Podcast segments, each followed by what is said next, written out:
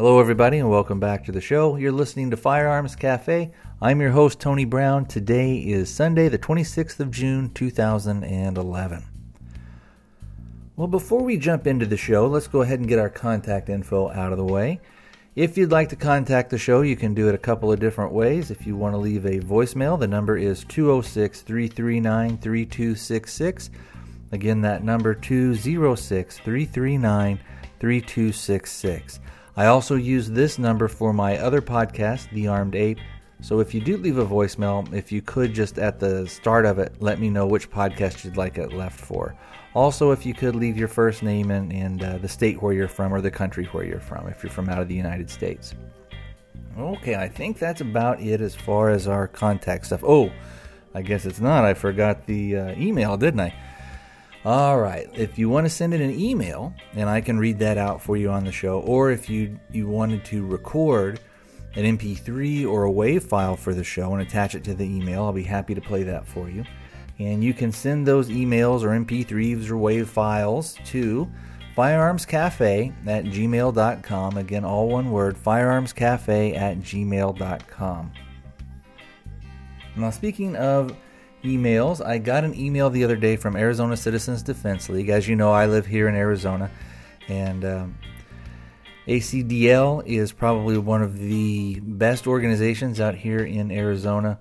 They have gotten through tons of legislation. Uh, but one of the founding members of that was a gentleman by the name of Charles Heller. And he is now going to be, I guess, the executive director for JPFO, which is Jews for the Preservation of Firearms Ownership. And I'm sure many of you guys are familiar uh, with both of those organizations. I know I talk about uh, at least the ACDL all the time. Uh, and like I said, they have done a lot to further gun rights, to further legislation here in Arizona, which is a really good thing. Uh, but anyway, I wanted to congratulate Charles Heller on uh, going over there to JPFO. Uh, for you, of you guys that were maybe a little bit unfamiliar with him, uh, one of the things that I always liked about it when Aaron Zelman was running it before he passed away was they really held uh, ATF or BATFE uh, accountable, uh, and they, they they really held their feet to the fire. They exposed a lot of the things that were going on with them, and we'll talk a little bit about some of that stuff later. Uh, and you know, speaking of organizations when we talk a lot about, you know, what organization should I join or who should I be a member of or or does this organization really do anything or are they just uh, you know kind of out to make a name and, and, make some money? And there are some organizations that are like that. Uh, i think probably most of the of the bigger ones out there are pretty genuine. Uh, but if someone were to say to me if they were to say you can only join one national organization, what would that be? Would it be the NRA? Would it be the Second Amendment Foundation? Uh, would it be something like uh, JPFO? You know, what would what would I actually join if I could only join one? Now, I'm gonna say it. Luckily, I'm not in that situation where I could only join one, and nobody who's listening to this is in that situation where they could only join one. But if I could only join one for the purpose of this exercise, it would probably be the Second Amendment Foundation. And the reason is, is because I think, uh, especially recently, probably within the last, well, let's just say five years, if we just go back and look at what they've done in the last five years, tons of progress, lots of uh, legislation that have gotten passed, lots of lawsuits that are that are striking things down. Uh, now, that's not to say that the NRA hasn't done that, and I'm a member of that organization as well. But I think that for right now, they're probably sort of leading the league in getting things done as far as legislation. I do think that you should belong to the NRA. I do think that you should belong to the Second Amendment Foundation. I do think that you also should belong to whichever one of your state organizations gets the uh, gets the most stuff done. Take a look at them. Look at what they've actually got accomplished. Look at uh, do they have a good presence in the legislature? Does the legislature even know in your state who this organization is? Uh, does it mean anything to them? Uh, and what you'll find is once you start looking at that, you'll it'll be pretty clear pretty fast. You know who you want to join up. Uh, and you know, I would also support organizations again like JPFO. You know, when we when we look at that organization, it's very very hard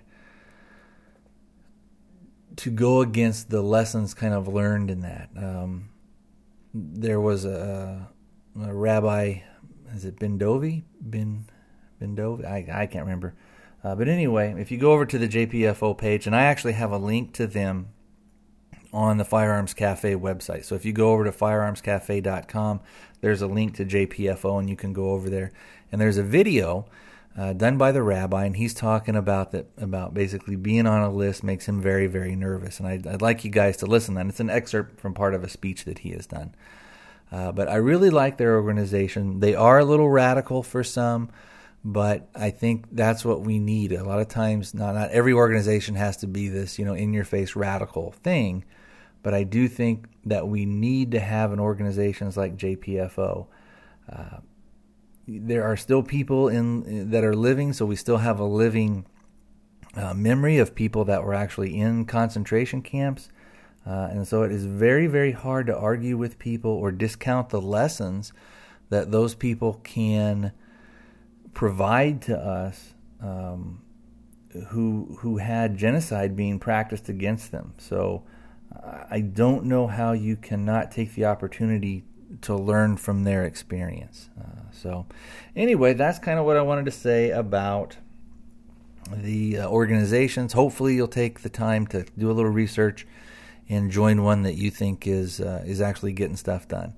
Uh, but again, pretty much any of the ones that I've mentioned so far, you should, uh, in my opinion, should be a member of. Um, oh, and before we, I guess, before we move on from this, I've talked in the past about how even if you're not from Arizona, that you may want to join a organization or you may want to donate to an organization that's not part uh, of your state. So if you lived in, let's say, California, or you lived in uh, Nevada, it may help you in the long run to donate to an organization like Arizona Citizens Defense League because they're pushing through a lot of legislation. They're fighting a lot of battles that eventually, when it happens here in Arizona, it's going to be much easier for your state to say, well, hey, they're, they're doing this in Arizona, they're doing it in Utah, they're doing it in, in Texas, they're doing this in, you know, in these other states. So if you see a state that, that is making a lot of really good strides uh, for gun rights and for gun legislation,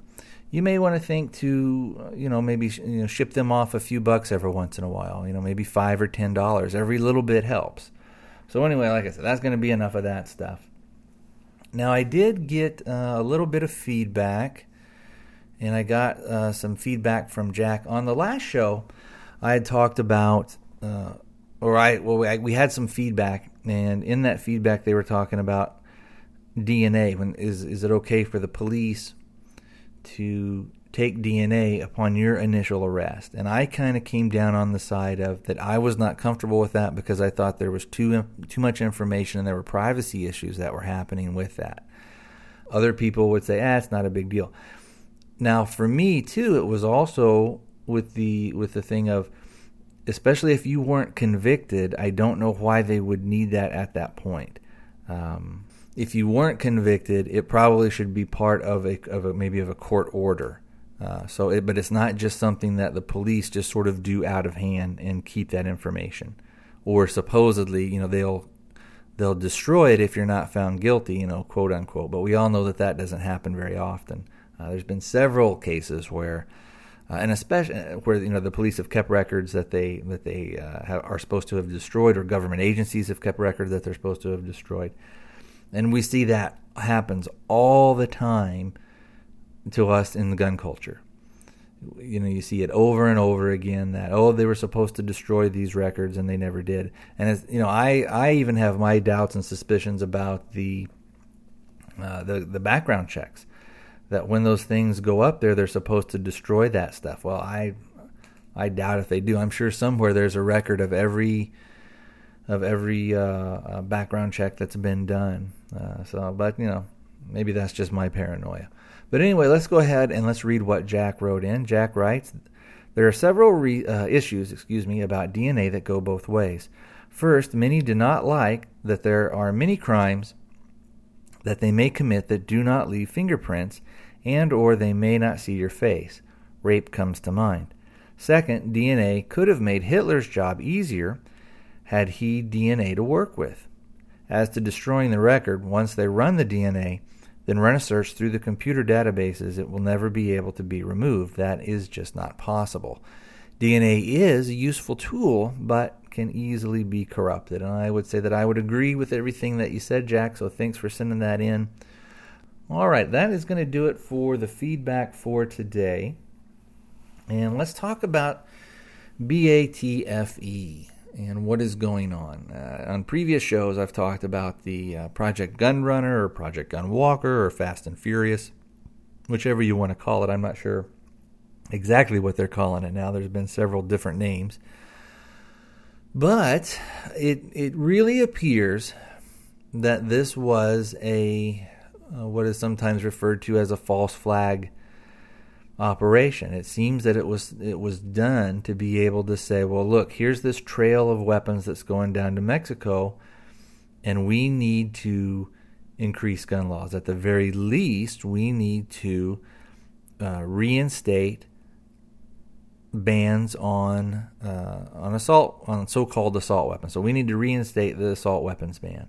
And we also, just to be safe, need to make sure that n- nobody can have that no more magazines that hold over 10 rounds of ammunition will be allowed.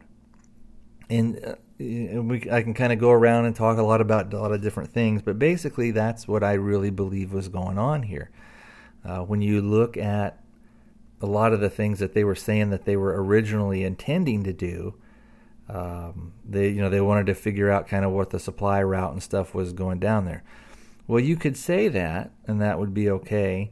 But then why did they let the guns go across the border? Uh, the the drug cartels and the people down there. Number one, ATF doesn't have any jurisdiction over them. Uh, but number two, these guys aren't hiding. They're not. They're very out in the open. They're very aggressive. Uh, and and the consequences of allowing that stuff to happen. You know, we had. We've had probably our own American citizens have been killed. We've had federal agents that have been killed, uh, that have used guns, buy guns that were uh, allowed to go across the border.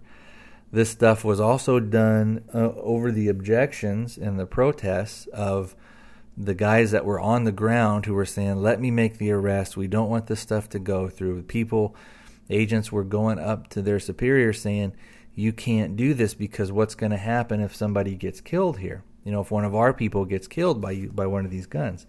And a while back, when I first kind of had learned about this and first started talking about it, one of the points that I made that at the time I had never, I hadn't heard anybody else make, but at the time, I was, I, I was saying that there's not only going to be the possibility of our people being hurt, but also the, all the innocent civilians and innocent people and citizens, I guess I should say, citizens of Mexico. You know, all the, the farmers and the people who are going to be bullied and pushed around and and you know murdered, taken advantage of, their property taken away from them by the drug cartels.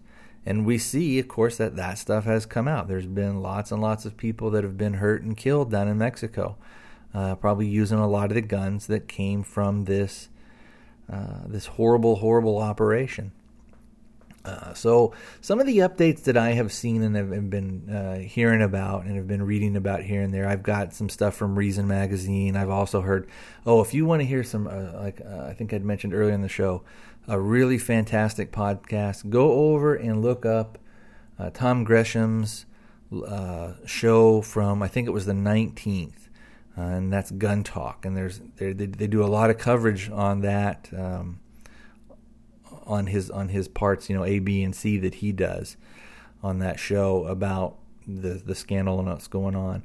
Also, Michael Bane, his his uh, episode, I think it was two eighteen. He talks a little bit about that, and uh, he also talks, and I think in episode two seventeen, he had talked a little bit about the militarization of the police. And uh, this is something that I've been compiling a lot of information on, and that I'm going to be doing some shows on here in the future. And some of the things that we're going to ask about that are uh, when, when I do that show, the things we want to look at is you know, what does that mean? What does the militarization of the, our police forces mean? What does it mean that they commonly refer to themselves as law enforcement and that they the mission seems more to be enforcers rather than peacekeepers. Uh, you know, have we isolated the police from the community, and has and have the police isolated themselves from the community? So there's a lot of questions that we need to ask.